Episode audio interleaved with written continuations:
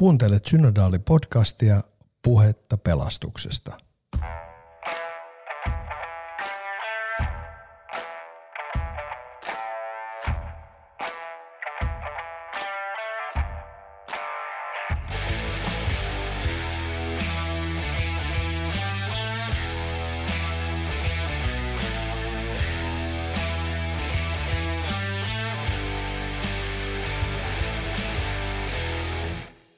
Tervetuloa Synodaalipodcastin pariin. Minun nimeni on Pirjo Kantala ja toimin täällä Helsingissä sairaalapappina. Ja haastattelen sinua Hanna Vanonen. Olet kirjoittanut tämmöisen artikkelin tähän synodaalikirjaan kohti sitoutuvaa yhteisöä, Exodus-tradition avaamia näkökulmia pelastukseen vanhassa testamentissa. Mistä tämmöinen teema nousee, mitä siis teet ja, ja mikä toi tämän teeman sun pöydällesi? No toimituskunta otti tosiaan yhteyttä ja pyysi, pyysi artikkelia tästä. Tämähän on tämä pelastus, tämä synodaalikokouksen ja tämän kirjan yleisteema ja siihen haluttiin sitten näkökulmaa vanhasta testamentista ja uudesta testamentista ja vanha testamentti lankesi sitten – mulle. Mä oon väitellyt vanhan testamentin eksegetiikasta ja väitöskirjassa tutkin kylläkin Qumranin tekstejä, mutta joka tapauksessa tietysti kaikki vanhan testamentin eksegeetit on, eksegeetit on vanhan testamenttiin perehtynyt, niin sitä kautta sitten luulen, että päädyin tähän. Ja tällä hetkellä mä työskentelen Suomen Bibliaseurassa VT28-hankkeen parissa, eli vanhan testamentin uuden käännöksen parissa, ja siellä sitten teen hebreasta raakakäännöstä, jota sitten suomen kielen asiantuntija taas hioo su- suomen kielen suuntaan ja monia muitakin tietenkin tässä hankkeessa on mukana, mutta sillä tavalla on, on hyvinkin uppoutunut vanhaan testamenttiin just tällä hetkellä. Ja tota, tämä aihe oli sillä tavalla tietenkin aika haastava, että jos kysytään mitä tahansa teemaa vanhassa testamentissa, niin se tietysti varsinkin sellaisen ihmisen, joka on jotain tutkimusta tehnyt, niin karvat nostaa nopeasti pystyyn, että meidän pitäisi kuitenkin ehkä siitä lähteä miettimään, että täällä on aika erityyppisiä ja erikäisiä tekstejä ja, ja että voidaanko me ylipäätänsä luoda mitään tämmöistä, että tämä ja tämä asia vanhassa testamentissa. Ja niinpä mä sitten aika nopeasti lähdinkin vähän rajaamaan tätä ihan tästä syystä ja toisaalta tietenkin siitä syystä, että tässä on kuitenkin verrattain lyhyt teksti kysymyksessä, niin, niin siitä sitten tämä Exodus traditio löytyi tähän artikkeliin pohjaksi. Sä oot määritellyt pelastuksen, että pelastus on myönteinen muutos huonommasta parempaan. Ja se on tavallaan niin kuin se kantava ajatus siellä taustalla, että mitä, mitä tässä tapahtuu. Mutta tämä varsinainen Exodus-kertomus, sehän on hyvin tuttu hyvin kaunis. Kerrotko vähän, että millä tavalla noin lyhykäisesti kuvailet, mitä siinä, mitä kaikkea siihen olet sisällyttänyt? Joo, mä voisin tuosta määritelmästä vielä sanoa, että se on tosiaan, nappasin Assi Suihkosen gradusta tällaisen määritelmän, mikä muakin lähti puhuttelemaan ja toisaalta sitten tuossa johdannossa sanonkin, että mä en kuitenkaan tässä artikkelissa halua niin kuin hirvittävän tiukasti rajata tai määritellä sitä pelastusta, että ehkä lähden enemmänkin niin kuin siitä näkökulmasta, että miltäpä tällainen kysymys kuin, että mitä, mitä pelastus on, niin miltä se voisi näyttää, jos me katsellaan sitä vaikkapa tällaisen kertomuksen läpi, että silleen halu, haluan vähän pitää sitä tässä myöskin avoimena. Mutta joo, se on tosiaan tietenkin tärkeä asia tässä muistutella mieleen, että mikä, mikä se Exodus-kertomus olikaan. Ja, ja se on varmaan monelle ö, vähemmänkin raamattua lukevalle tuttu vaikka Egyptin prinssi elokuvan kautta, ja se elää hirveän paljon niin kuin populaarikulttuurissakin. Et sillä laillakin mä ajattelin, että se oli ihan hedelmällinen kertomus tähän, koska se on niin keskeinen jotenkin myös kulttuurisesti.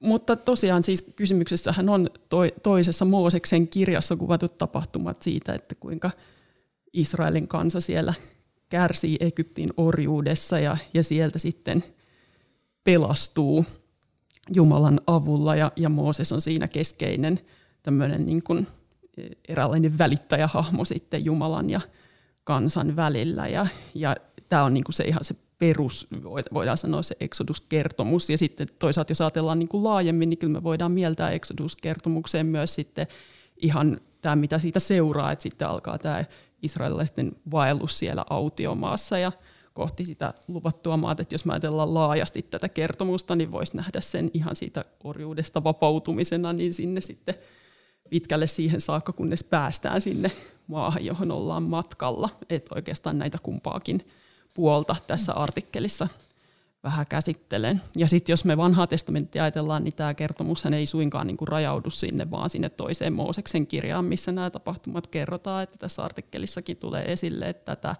tätä käsitellään hyvin paljon vanhassa testamentissa muuallakin ja siihen viitataan ja, ja sitä ikään kuin kerrotaan uudelleen ja, ja vähän kriittisinkin silmin katellaan välillä ja, ja siitä ammennetaan tosi paljon, että, ja myös Uuden testamentin puolellakin, että, että se on kyllä yksi semmoinen hyvin kantava kertomus raamatussa kokonaisuutena.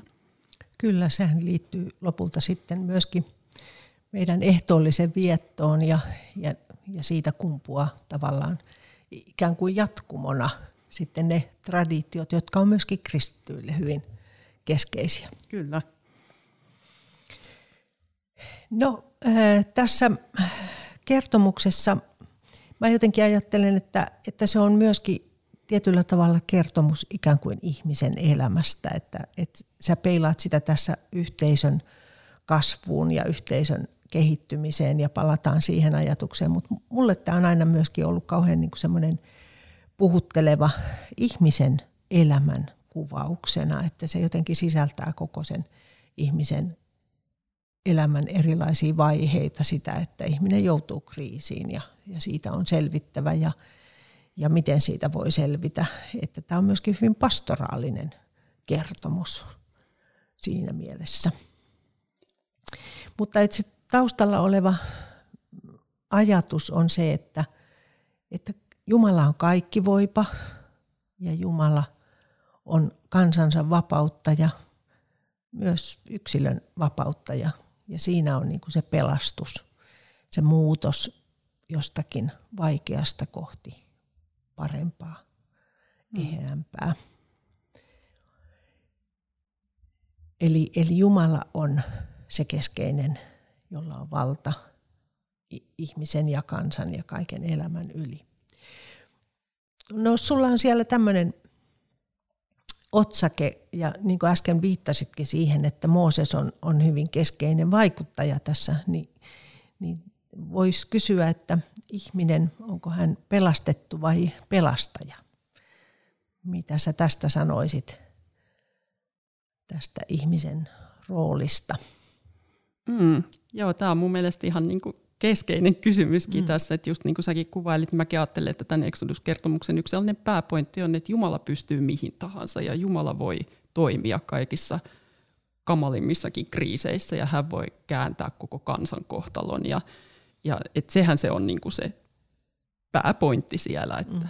et, et luottakaa Jumalaan, että mm. hän, voi, hän voi päästää teidät kävele meren läpi kuivana ja, ja mitä tahansa, mutta sitten kuitenkin niin kuin vaikuttaa siltä, että et ei se Jumala niin kuin ihan yksin siellä kuitenkaan toimi, että eikä ihminen tai se kansa niin ei ole, ei ole niin kuin pelkästään tässä tota, kohteena, vaan kyllä he myös niin kuin osallistuu tähän näin. Ja Mooses mun mielestä hyvä esimerkki just tästä tällaisesta hahmosta, joka vähän niin kuin ehkä häilyy siinä välillä, että, että, että, että hän selkeästi on, toimii niin kuin Jumalan välikappaleena ja, ja on niin kuin osa sitä Jumalan pelastussuunnitelmaa, mutta sitten kuitenkin niin kuin, kyllähän hän on itsenäinen toimija ja hän niin kuin kamppailee sen kanssa, että pystynkö minä tähän ja voinko olla kansanijohtaja. Ja, ja hän niin kuin joutuu kohtaamaan monia kysymyksiä sitten tämän niin kuin erityisen tehtävänsä kautta.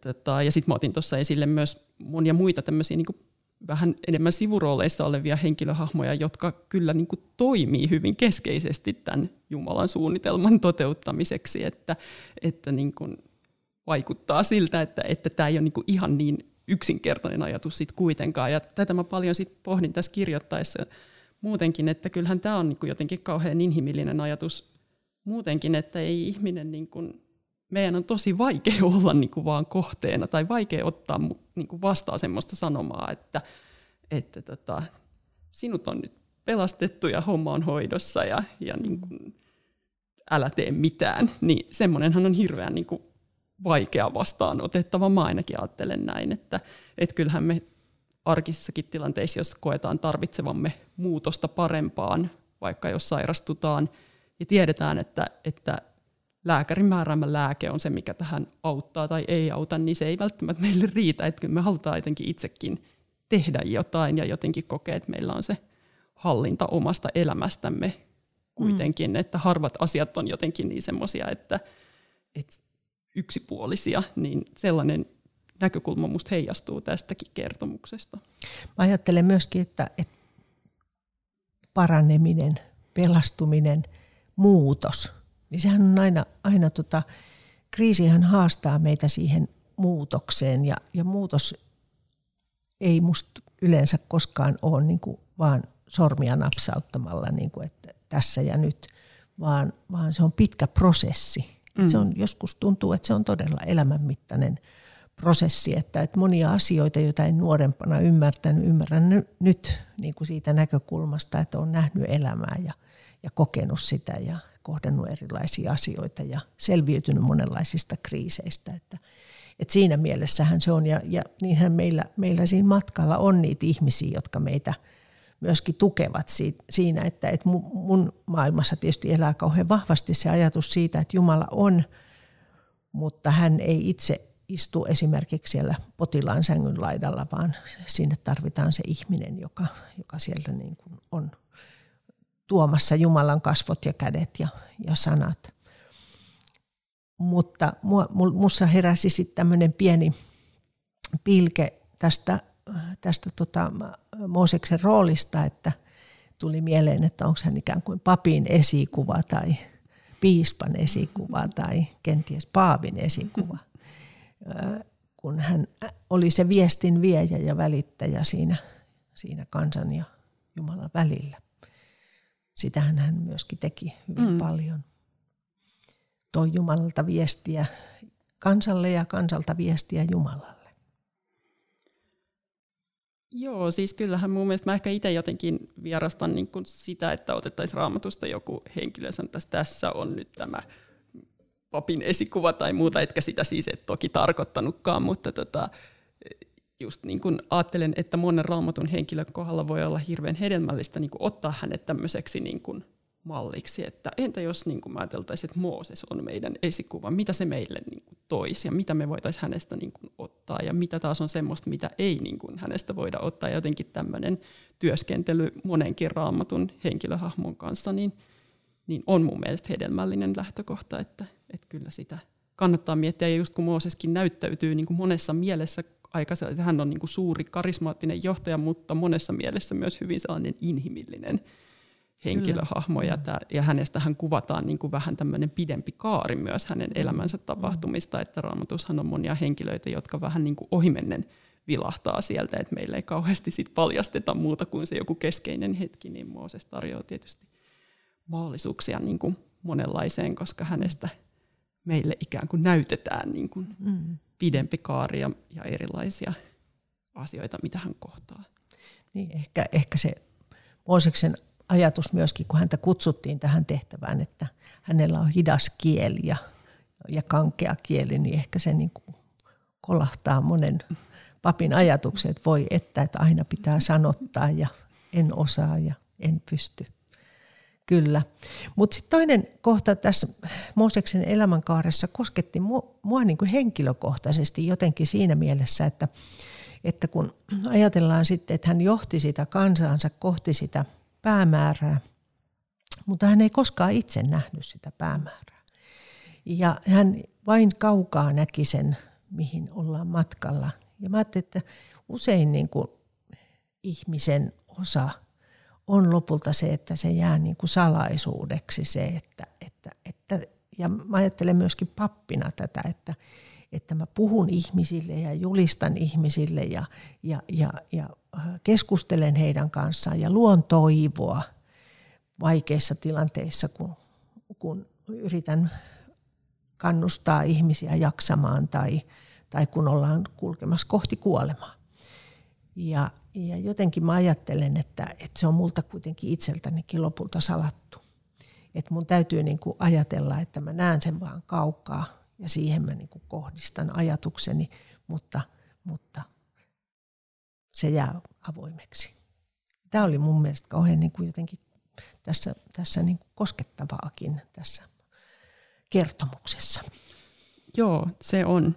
Ja sitten mun mielestä myös niin kuin siitä näkökulmasta, että, että jos mä niin kuin mietin, että minkälaisia niin semmoisia stereotyyppisiä kysymyksiä, vaikka mulle tulee mieleen pelastumisesta, niin tulee mieleen, että tässä kysyy, että kuinka minä voin pelastua tai, tai niin kuin pääsenkö minä taivaaseen tai jotain Kyllä. tämmöisiä kysymyksiä, mm. niin, niin jotenkin niin kuin Mooseksen hahmossahan tulee niin kuin se, että ei, ei ne ole niin kuin hänen kysymyksiä, että ei siinä ole kysymys niin kuin hänen että hän ei mm. pääse sinne luvattuun mm, maahan kyllä, koskaan, joo. vaan niin kuin hän, hän toimii sen kansan johtajana ja kansan tällaisena niin kuin edustajana ja semmoisena Jumalan välikappaleena, jotenkin tavallaan hän itse on niin kuin, ei ole tärkeä, vaan hän on koko ajan niin kuin mm. joku edustaja tai, tai välikappale tai, ja semmoinen, joka vaan niin kuin tähyilee jotenkin sinne. Ja sekin on mun mielestä niin kuin hirveän semmoinen koskettava ja ajatuksia herättävä puoli tässä. Kyllä. Ja tässä on monia muitakin hahmoja, jotka toimii, nimenomaan kysyy niin kuin sitä, että mitäs minä voin nyt tehdä, että tässä niin kuin Israelin poikavauvat eivät kuolisi. Mm. No, minä kätilönä voin vähän niin kuin kapinoida tässä ja, ja toimia mm. toisin. Ja siinä ei ole kysymys niin kuin siitä, että miten tämä henkilö itse henkilökohtaisesti nyt saavuttaa jonkun, jonkun tota, ihmeellisen pelastuksen tietoisuuden tässä tai jotain, mm. vaan se, että miten, mm. miten tämä yhteisö niin kuin selviytyy. Miten se Joo. selviytyy tästä hirveästä kriisistä ja miten, miten me niin kuin yhdessä voidaan tehdä. Että, että se on minusta myös semmoinen ajattelemisen arvoinen asia tässä. Kyllä, nämä naiset oli, oli tota upea joukko tässä, kuvasit heitä, heitä hienolla tavalla, niin kuin kertomus heitä kuvaa, että he olivat tota, jotenkin siellä, siellä tota, viemässä eteenpäin niitä asioita, jotka, jotka olivat sitten ikään kuin uskalsivat olla esitaistelijoita ja olivat auktoriteettien määräyksiä vastustavia ja, ja vähän tämmöisiä toisin ajattelijoita, että, että oli, oli hieno kuvaus näistä naisten tehtävistä, kuka milläkin tavalla toimi tämän toteutumisen hyväksi. Ja just nämä Sifra ja Pua, nämä, nämä on siis nämä kätilöt, jotka sitten, kun täällä tulee niin kuin määräys, että, että tota Israelin poikalapsia ei saisi säilyä hengissä, että kansa ei sitten siitä kasvaisi, ja he sitten kapinoivat tätä vastaan, niin, tota, niin heidät oikeastaan tähän otin senkin takia, että mä joskus joitain vuosia sitten meillä oli semmoinen radiohartaussarja, joka aiheena oli raamatun sivuhenkilöt, ja olin siinä muutaman muun ihmisen kanssa sitä pitämässä ja sitten näistä sifrasta ja puuasta pidin yhden radiohartauden ja siitä tuli hirveästi viestejä ja palautetta, että mm. ihmiset niin kuin jotenkin oli kauhean vaikuttuneita näistä hahmoista. Mm. Ja tota, sitten muistin sen myös tätä kirjoittaessa, mä ajattelin, että haluan nostaa täältä näitä, että kun tässä on paljon tämmöisiä niin kuin kiinnostavia hahmoja ja, ja just niin kuin nämäkin on tämmöisiä – tavallaan aika arkisia ja ammatin harjoittajia. He mm. niin sen oman ammattinsa kautta jotenkin semmoisten asioiden kautta, mitä he muutenkin tekisi, niin on tässä ikään kuin tässä suuressa pelastussuunnitelmassa mukana, niin se oli musta myös sellainen aika koskettava piirre tässä. Kyllä, ja se on sillä tavalla myöskin niin kuin kiinnostava ja mielinpainuva, että, että yhteisö kuitenkin oli aika patriarkaalinen, että, että että sieltä kuitenkin sit voi no, löytää niin kuin tämän naisten aseman ja, ja sen heidän toimijuutensa vahvana. Kyllä, joo. Ja Mooseksen elämän tarinassa niin on mm. monta naista, joilla on paljon merkitystä. Kyllä, kyllä. Mitä sä ajattelet siitä, että miksi näin on, jos ajatellaan tätä kertomusta? Että miksi on kuvattu naisia? Niin, niin. Niin, en mä tiedä. Ehkä niitä naisia itse asiassa on siellä raamatussa aika paljonkin, mutta ei vaan sillä tavalla. Mm. Et, et,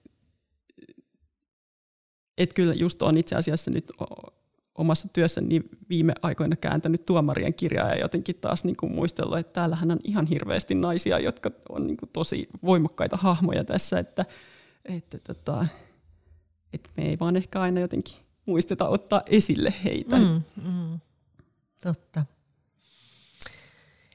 No sitten äh, äh, jotenkin syvemmälle tähän, tähän Exodus-kertomukseen. Äh, tässähän niin kuin keskeinen teema, sanoma on, on tämän kansan identiteetin vahvistaminen ja vahvistuminen. Eli, eli Exodus-kertomus kertoo siitä, kuinka syntyy juutalaisuus, kuinka syntyy tämä kansa ja, ja kuinka sen äh, säännöt syntyy. Ja samalla syntyy myöskin tämmöinen niin kuin uskonnollinen yhteisö, uusi oma uskontonsa, koska kertomushan liittyy siis näihin hyvin vahvasti näihin lakeihin, joita vanhat, vanhan testamentin ja siis Mooseksen kirjojen luvut sitten siitä eteenpäin tuovat siihen käsittelyyn. Et kysymys on, on kyllä ehdottomasti niin kuin yhteisön kertomuksesta ja yhteisön kehittymisen kertomuksesta. Kerro jotakin siitä, minkälaisia löytöjä olet tehnyt.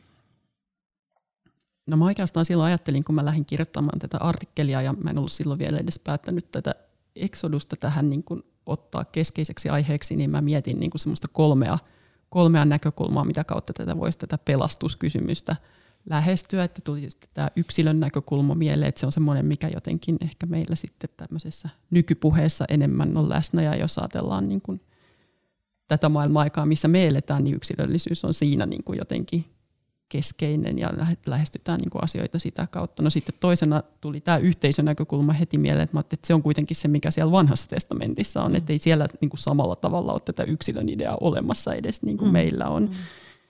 Ja sitten kolmantena tuli vielä sitten tämä mieleen tämä luomakunta, tämmöinen niin kuin näkökulma, että, että pelastus, pelastusta voidaan ajatella myöskin sillä tavalla, että se ei ole pelkästään niin kuin ihmisen asia.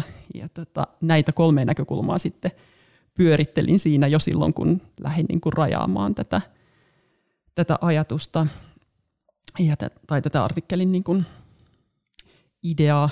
Ja tota, jotenkin mä ajattelen, että mun mielestä tämä yksilön ja yhteisön näkökulma niin tässä eksoduksessa, niin ne on jotenkin niin päällekkäisiä, että, että niin kuin säkin sanoit tuossa aikaisemmin, että, että oot nähnyt tässä kertomuksessa semmoista niin kuin ihmisen elämänkaaren mm. tarinaa ihan yksilön kannaltakin. Ja sitten kuitenkin tämä on niin kuin, jotenkin ehkä voisi sanoa, niin kuin, että alkujaan tämä on tämmöinen yhteisön mm, selviytymiskertomus, mutta se mun mielestä osoittaa just nimenomaan tätä tämän kertomuksen voimaa, että tämä on ihan hyvin mahdollista niin kuin lähestyä kummallakin mm. tavalla ja, ja saada tästä irti. Ja sitten tietenkin se, se näkökulma myös, että, että on voimakkaasti kertomus yhteisöstä, että se Israelin kansa on tässä semmoinen päähenkilö, jo, mm. jolle niin kuin asiat tapahtuu, mutta sitten jos katsotaan tätä, että miten nämä kertomukset on niin kuin sitten raamattuun päätynyt ja minkälaisia vaiheita siihen liittyy, niin sieltä sitten takaa pilkottaa myöskin tämä pakkosiirtolaisuuden kriisi ja, mm. ja se, että kun kansalta temppelit tuhoutuu ja ei ole kuningasinstituutiota enää ja ja osa ainakin joutuu lähtemään pois sieltä, mistä, missä on asunut Babylonian pakkosiirtolaisuutta, ja silloinhan niin kuin tulee se tilanne, että pitää nyt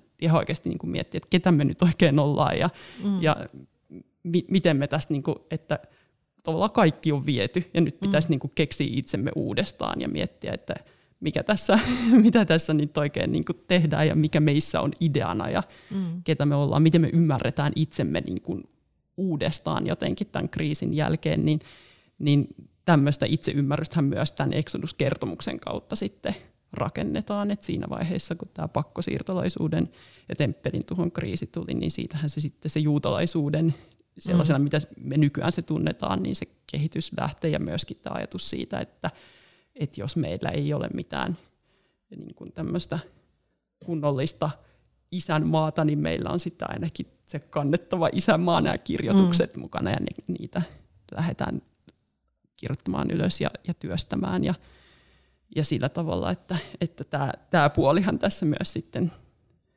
yhteisön identiteetin rakentaminen niin kuin monella tavalla. Joo.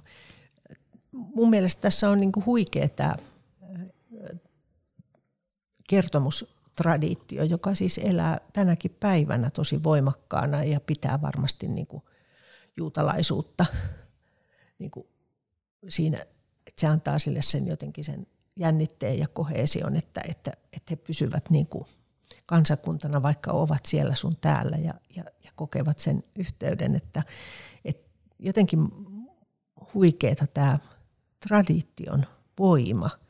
Että se oli musta semmoinen kanssa, mikä tässä puhutteli, että, että miten niin kuin traditiot voi kantaa yksilöihmistä, mutta myöskin ennen kaikkea mä jotenkin ajattelen, että ne kantaa kyllä yhteisöä. Mm, kyllä, ja vielä sekin, että, että jotenkin musta se kertomuksen voima myös, että et ei meidän tarvitse kaikki niin kuin, tulkita tätä mm. kertomusta samalla tavalla. Et ei meidän tarvitse olla niin kuin, yhtä mieltä siitä, että mitä tämä nyt tarkoittaa ja mitä mm. tässä nyt tarkalleen, puhuuko tämä nyt, voiko, tässä puhu, voiko tätä tulkita niin, että tulkitsisikin yksilön näkökulmasta tai muuta, niin ei se niin kuin, oikeastaan haittaa mitään. Mm. Et tärkeintä on vaan, että meillä on tämä kertomus. Ja tämä on niin, niin kuin, elinvoimainen Joo. ja jotenkin niin semmoinen niin kuin sydämeen käypää, että tämä kannattelee Joo. ihan koko ajan ja tästä voi koko ajan niin kuin keskustella uudestaan. Joo, eikä tarvitse myöskään ajatella, että onko se totta vai ei. Mm. Ja mikä siinä on totta ja mikä siinä ei ole totta.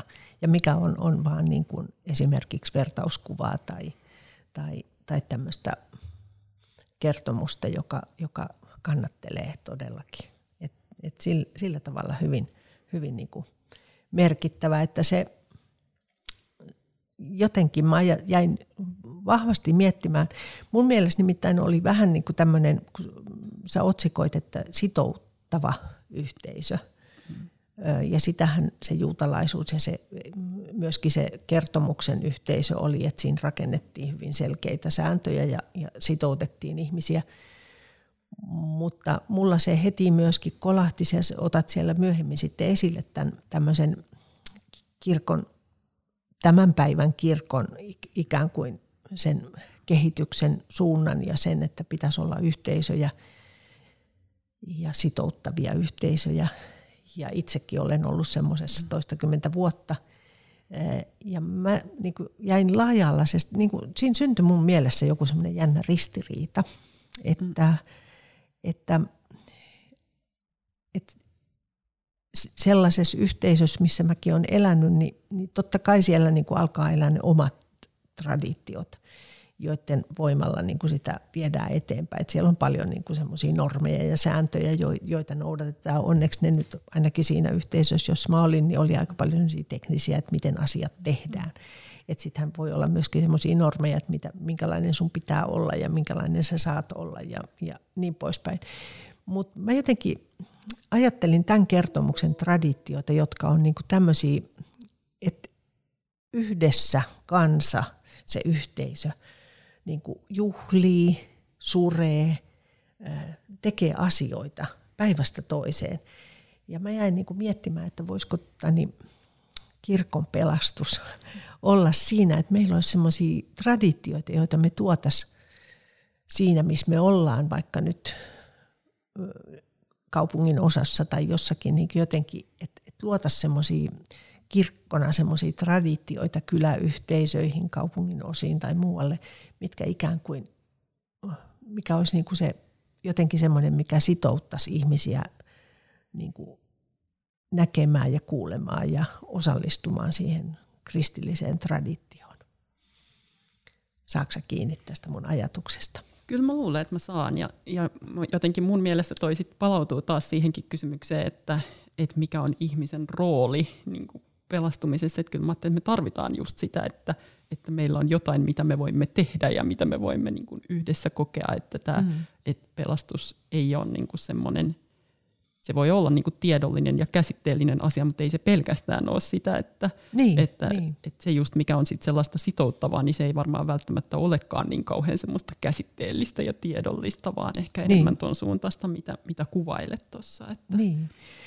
Kun mulla mul ei jotenkin niin kuin omassa mielessä, niin kuin, että se joukko, joka lähtee kirkosta pois, niin sehän usein kokee niin, että se äh, kirkon sanoma, se äh, mitä siellä puhutaan tai mihin se niin kuin perustuu, niin en voi niin kuin liittyä, en voi sitoutua siihen.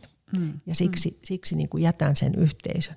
Mä jotenkin ajattelen, että jos meillä olisi niin kuin jotenkin semmoinen, semmoinen, niin kuin, semmoinen traditio, johon olisi helppo liittyä ilman, että, että tarvii niin kuin miettiä, että, että pitääkö mun niin kuin uskoa just sananmukaisesti tähän niin, että mä voisin olla tässä jotenkin mukana ja, ja saada tästä jotakin itselleni. Hmm. Niin ja kyllähän tuossa sitten tulee varmaan esille just tämäkin, että niinku, tämä kertomuksen voima tai mitä mä tuossa aikaisemmin sanoin, että jotenkin puhuttelee se, että, että kertomus voi olla yhdistävä, yhteisöä mm. yhdistävä tekijä ilman, että meidän tarvii olla niin kuin pilkun tarkkaan Just kirjoitettu, näin, että, että me ajattelemme sitten tästä kohdasta tätä kertomusta tällä tavalla ja tämän mm. me tulkitsemme niin kuin näin. Ja kyllähän siitä kertoo sekin, että kun mä sanoin tuossa aluksi, että, että tämä kertomus on mun tuntuman mukaan niin kuitenkin aika, niin kuin maallistuneessa yhteiskunnassa aika tunnettu raamatun on, kertomus, joo. että tämä, tämä elää populaarikulttuurissa ja näin, että sit jos mietitään, että mitä me sieltä niin toisesta Mooseksen kirjasta – muistetaan, niin kyllähän sieltä nimenomaan niin kuin muistuu tämän kertomuksen, että monen luuranko mieleen. Mm. Ja sitten puhuit siitä, että siellä on myös sitten Mooseksen kirjoissa ja tämän kertomuksen puitteissa on sitten paljon kaikenlaista lainsäädäntöä ja, mm. ja tämmöistä, niin se ei kuitenkaan ole ehkä se, mikä jotenkin on jäänyt ihmisten mielessä, ehkä nyt kymmenkäskyä lukuun ottamatta, niin mm. se niin kuin sillä tavalla jotenkin elää samalla tavalla. Joo. Niin tota, se on nimenomaan tämä tämä kertomus, joka on se, joka jotenkin nopeasti lähtee niin kuin resonoimaan ihmisessä ja, ja tota, elämään siellä mielessä. Joo, se on, se on ihan totta ja se, niin kuin mä ajattelen, että meillä olisi paljon muitakin semmoisia kertomuksia, joihin me voitaisiin niin kuin, tuo, niin kuin vetää ihmiset mukaan, että, että jotenkin mua kosketti hirveästi, kun ukrainalaisia oli vähän ennen pääsiäistä tullut Suomeen ja, ja sitten joku kertoi jossain uutisissa, että, että he kokoontuu nyt yhdessä. Ja, ja sitten hän niin kertoi, että, että miten he toivottaa sitä pääsiäistä. Mekin tunnetaan, että Kristus nousi kuolleista, mutta hän sitten huonolla suomen kielellä sanoi, että me toivotamme toisillemme, että Jeesus on ylösnoussut tai jotain tämän tapasta hän sanoi siinä sille, niin kuin, että ymmärsi, että mistä hän puhui, mutta hän sanoi, että se on semmoinen toivotus. Mm, mm. Ja että me kaikki niin kuin tunnetaan se, että siitä me tunnetaan, että me ollaan yhdessä ja, ja mm. jaetaan tämä hetki, että, että, että me toivotetaan samalla tavalla ja syödään hyvää ruokaa yhdessä ja, ja ollaan yhdessä, että se lohduttaa meitä nyt juuri tässä. Mm. Mutta siinä on tietenkin myöskin sisältyy tämä kertomus siitä, että on kriisi ja sitten me löydetään jotakin. Meillä on yhteinen kertomus, jonka ääreen me niin kuin palataan ja mm. se yh, yhteys ja yhteisö lohduttaa meitä. Että mm. Se on niin kuin pienessä mittakaavassa tämä sama, sama asia. Ja kyllä mä ajattelen, että niin raamattu jotenkin kokonaisuudessa, jos katsotaan vaikka tätä Exodus-kertomusta, niin kyllähän se niin nimenomaan kannustaa siihen, että hei, meillä on tämmöinen kertomus ja tätä niin voi tästä, tätä voi niinku tulkita. Että mm, mm. tulkitaan heitä, että se just osoittaa, että tämä on mm. niinku tosi elinvoimainen. Että niinku mä tuossa artikkelissakin sit otan esille sieltä vähän semmoisia niinku kriittisempiäkin sävyjä, että, että saattaa tulla sieltä aamoksesta ja hesekielistä vähän semmoinen mielikuva, että kertooko tämä nyt oikeastaan niin kuin siitä kansan pelastumisesta vai kertooko tämä siitä, että kun te olitte jatkuvasti niin, niin kuin ette totellut Jumalaa ja, ja niin kuin, että kertooko tämä itse asiassa kansan rikkomuksista, että sitä voi katsoa niin kuin näinkin päin. Ja mm. se ei niin kuin millään tavalla heikennä sitä, että jo raamatun sisältä löytyy aika erilaisiakin tapoja mm käyttää ja tulkita tätä, vaan päinvastoin sehän osoittaa, että tämä on elinvoimainen. Kyllä. Tässä on tietysti ristiriitojakin. Mm. Et tässähän on niinku jotenkin se, että voiko pelastus tapahtua sortamalla muita ja jotenkin niinku olemalla väkivaltainen tai ristiriidassa niinku muiden kansojen kanssa. Ja, ja tota, tästä taustasta myöskin jotenkin joskus herää niin kuin omia ajatuksia niin kuin tässäkin ajassa, että, että kun me rukoillaan Israelin kansan puolesta ja, ja sitten me toisaalta niin kuin uutisissa koko ajan kohdataan ristiriitaa suhteessa Israelin ja palestiinalaisten välillä ja näin, että, että, tota, että siinä on tietty semmoinen ristiriita. Mitä sä siitä ajattelet? No tämä oli kanssa semmoinen teema, mikä oikeastaan nousi mulle ihan tämmöisestä niin kuin arkityöstä erityisesti esille, että mä olin viime vuonna tuolla kirkon koulutuskeskuksessa pitämässä pappien näitä pastoraalikoulutuksia, mikä on tällaista niin kuin pappien jatkokoulutusta. Ja tota, siellä sitten papit kirjoitti raamatun lukupäiväkirjoja, heillä oli tehtävä lukea niin kuin Uusi testamentti ja iso osa vanhasta testamentista, niin, niin sieltä jotenkin tarttu mieleen, että useampi oli niin kuin kirjoittanut, että kun nämä vitsaukset tässä mm. Exodus-kertomuksessa tuntuu jotenkin niin kuin kauhealta lukea, että, että tota, jotkut saattoi lukea niin kuin pitkän ajan päästä vaikka uudestaan niin kuin tämän mm. kertomuksen mm. kokonaisuuden ja jotenkin heräsi niin kuin siihen, että onpas tämä aika niin kuin järkyttävää, että, mm. että, tota, että tässä niin kuin egyptiläisille aiheutetaan tällaisia kamalia vitsauksia viimeisimpänä tämä mm. esikoispoikien mm. surma ja sitten tämä jäi jotenkin mullakin silleen niin kuin kutkuttelemaan, että tämä on kyllä semmoinen, mitä niin kuin, jos ajattelee, että joku ryhtyy raamattua innoissaan lukemaan ja ajattelee, että etsii sieltä niin kuin voimaa elämäänsä ja, ja lohdutusta, niin, niin siellä kyllä hyvin nopeasti vanhasta testamentissa törmää tämmöisiin juttuihin, jotka ehkä enemmänkin tulee sellainen, että miksi tässä ei ollut sisältövaroitusta, kun aloitin lukemaan. Että, et, ja sen takia halusin niin kuin tätä teemaa nostaa myös tässä artikkelissa esille, että, että tämähän on kyllä semmoinen, mitä, mitä monet, monet teologit on, esimerkiksi feministiteologit ja ja sitten tämmöiset vaikka niin kuin alkuperäiskansojen teologit on niin kuin mm. kiinnittänyt huomiota mm. tähän, että tässä Exodus-kertomuksessa on paljon tämmöistä, niin kuin, joka varsinkin niin kuin monen vähemmistöön kuuluvan silmissä näyttää jotenkin aika niin kuin mm. karmaisevaltakin, että, että mm. se egyptiläisten yhteisö on ikään kuin täysin niin kuin mm. sitä lyödään ihan miten huvittaa ja sillä ei ole mitään väliä. Ja sitten toisaalta taas jos ajattelee tätä laajennettua kertomusta, niin totta kai se Kanaanin maan valtus niin kuin vaikka sillä nyt ei ehkä sillä tavalla nyt historiassa on niin kuin se, välttämättä mennyt aivan niin kuin se siinä kuvataan, mm. mutta että siinä niin kuin mm. annetaan sinne mielikuva, että, että eipä sillä kauheasti ole väliä, että ketä siellä maassa sitten on, mm. Mm. on valmiina. Niin nämä on kyllä minusta sellaisia asioita, että mitä meidän pitää niin kuin kohdata. Että nämä, mm. nämä on niin kuin osa meidän traditio ja ei me näitä niin kuin mun mielestä ei voi eikä tarvi heittää roskiin näitä asioita, mutta että jotenkin niin kuin nähdä se, että, että, että jotenkin kun näistähän pääsee niin kuin eroon vaikka sillä tavalla, että, että keskittyy siihen Israelin kansan näkökulmaan ja ajattelee, että on kertomus niin kuin siitä, että Jumala on meidän puolella ja mm. jotenkin kertomus siitä, että, että me, me oltiin täällä sorrettuina ja, ja me tästä niin kuin selvitään ja, ja paha saa palkkansa ja näin, mm. mutta se on niin kuin vähän kuitenkin ehkä semmoinen silmiä sulkeva tapa sitten ymmärtää mm. tämä, että et itse tuossa artikkelissa sit vähän niin kuin kannustaisi siihen suuntaan, että et voisi olla hyödyllistä niin kuin lukea tätä vähän niin kuin erilaisten silmälasien läpi, että et laittaa sit välillä vähän niin kuin toisenlaiset lasit mm. päähän ja katsoa, että miltä tämä, niin kuin, mitä jos otankin vaikka egyptiläisten näkökulma, minkälainen niin kuin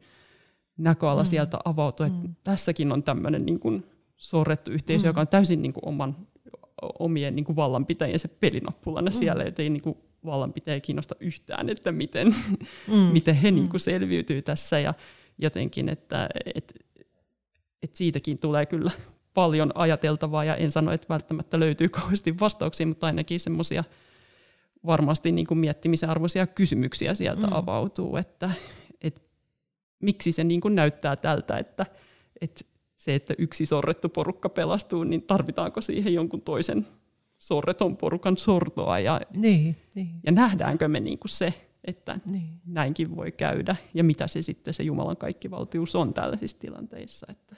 Niin, se onkin hyvä kysymys, että, että miksi ukrainalaisten pitää kärsiä tämän päivän sodassa ja, ja ylipäätään siis tietenkin tullaan siihen kysymykseen, siihen kärsimyksen kysymykseen, jolle ei ole, ei ole vastausta eikä selitystä, mutta, mutta että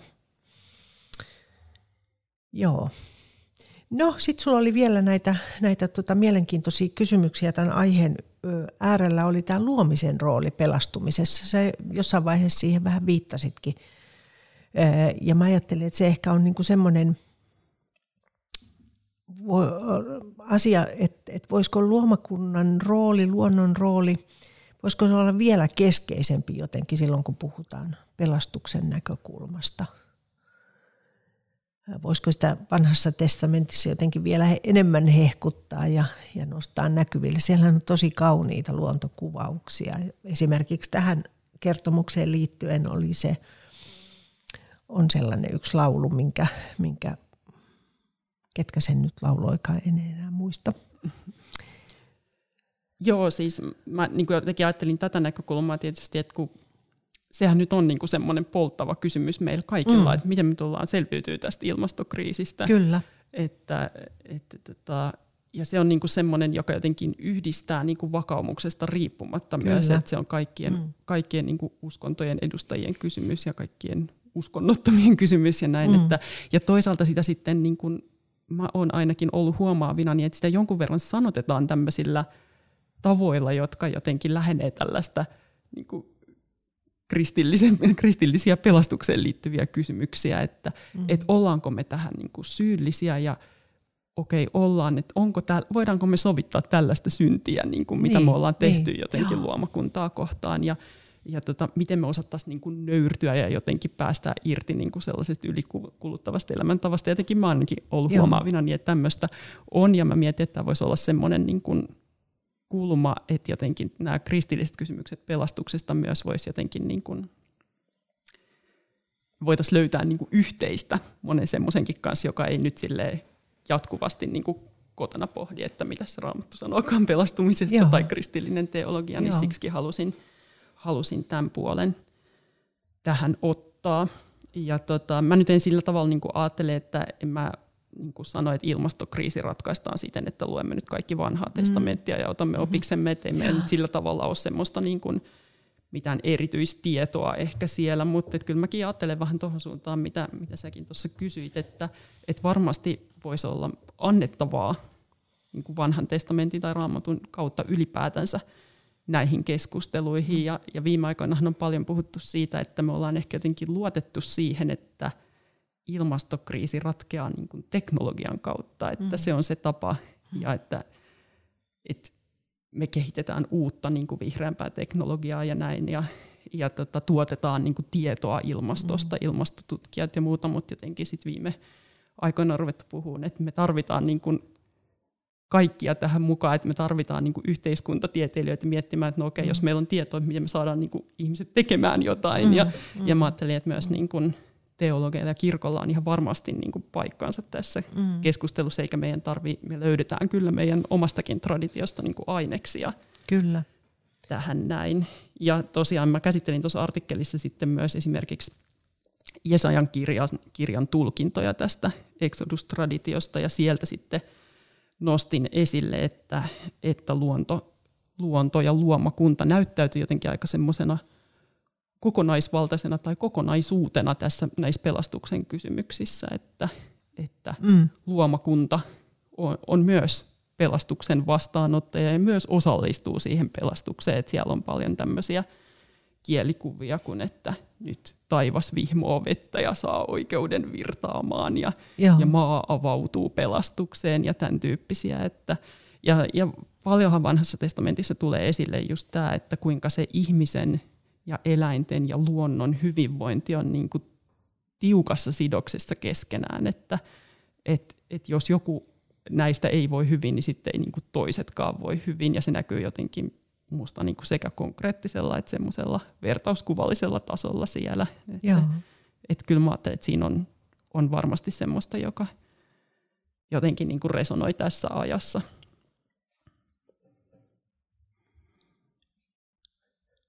hienoja näkökulmia kyllä. Juuri toi, toi luonnon, ihmisen, eläinten jotenkin se yhteys ja, ja se sopeutuminen ja, ja toistensa kanssa kommunikoiminen.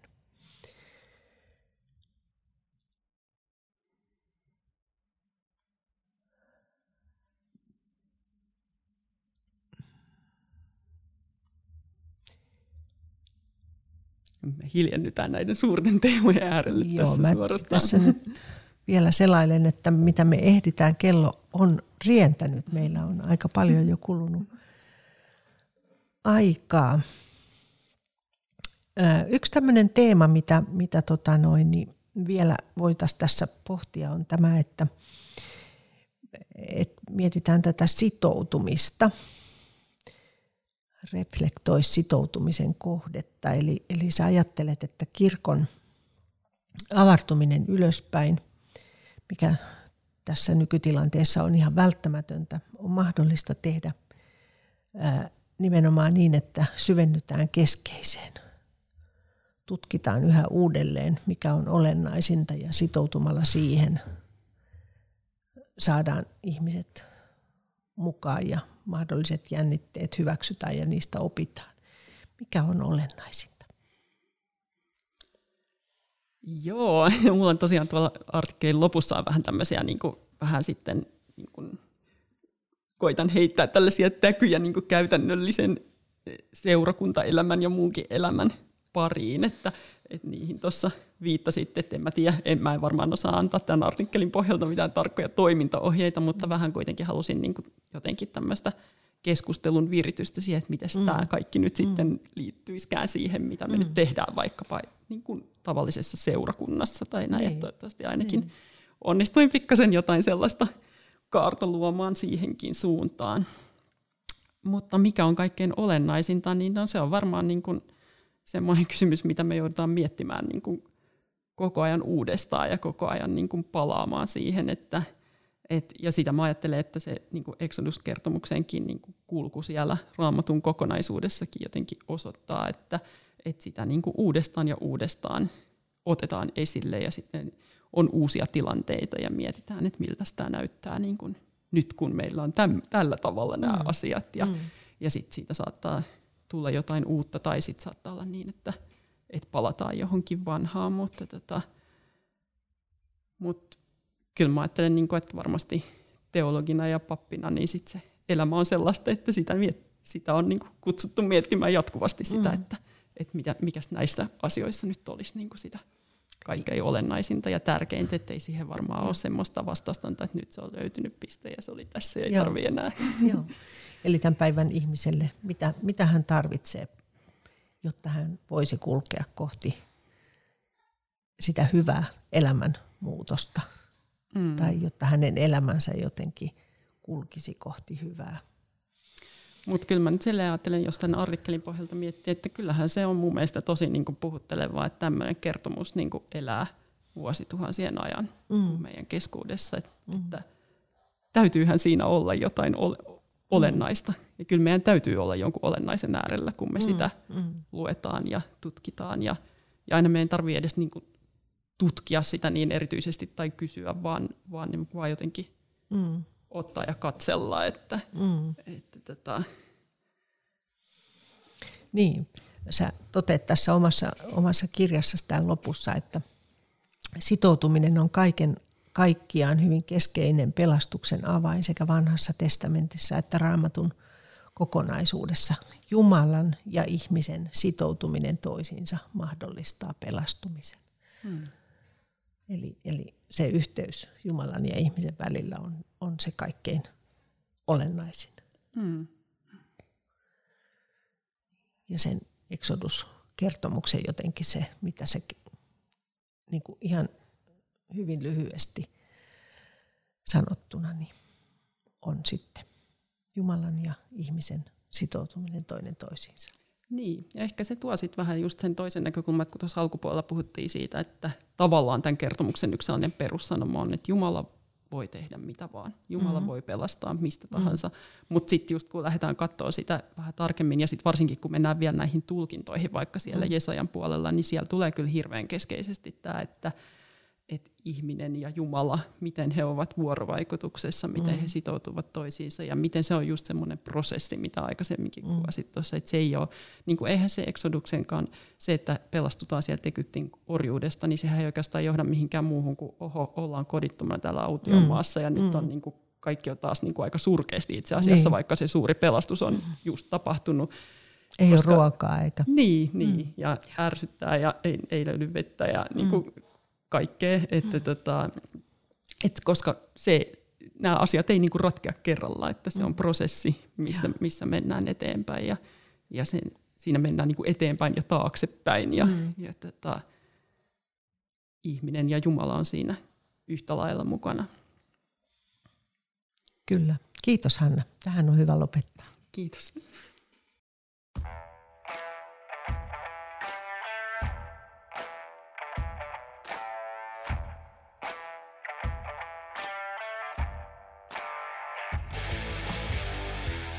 Tämän podcastin ovat tuottaneet Satu Huttunen ja Pietu Korpelainen. Lisää tietoa osoitteessa helsingin hiippakunta.fi kautta synodaalikokous.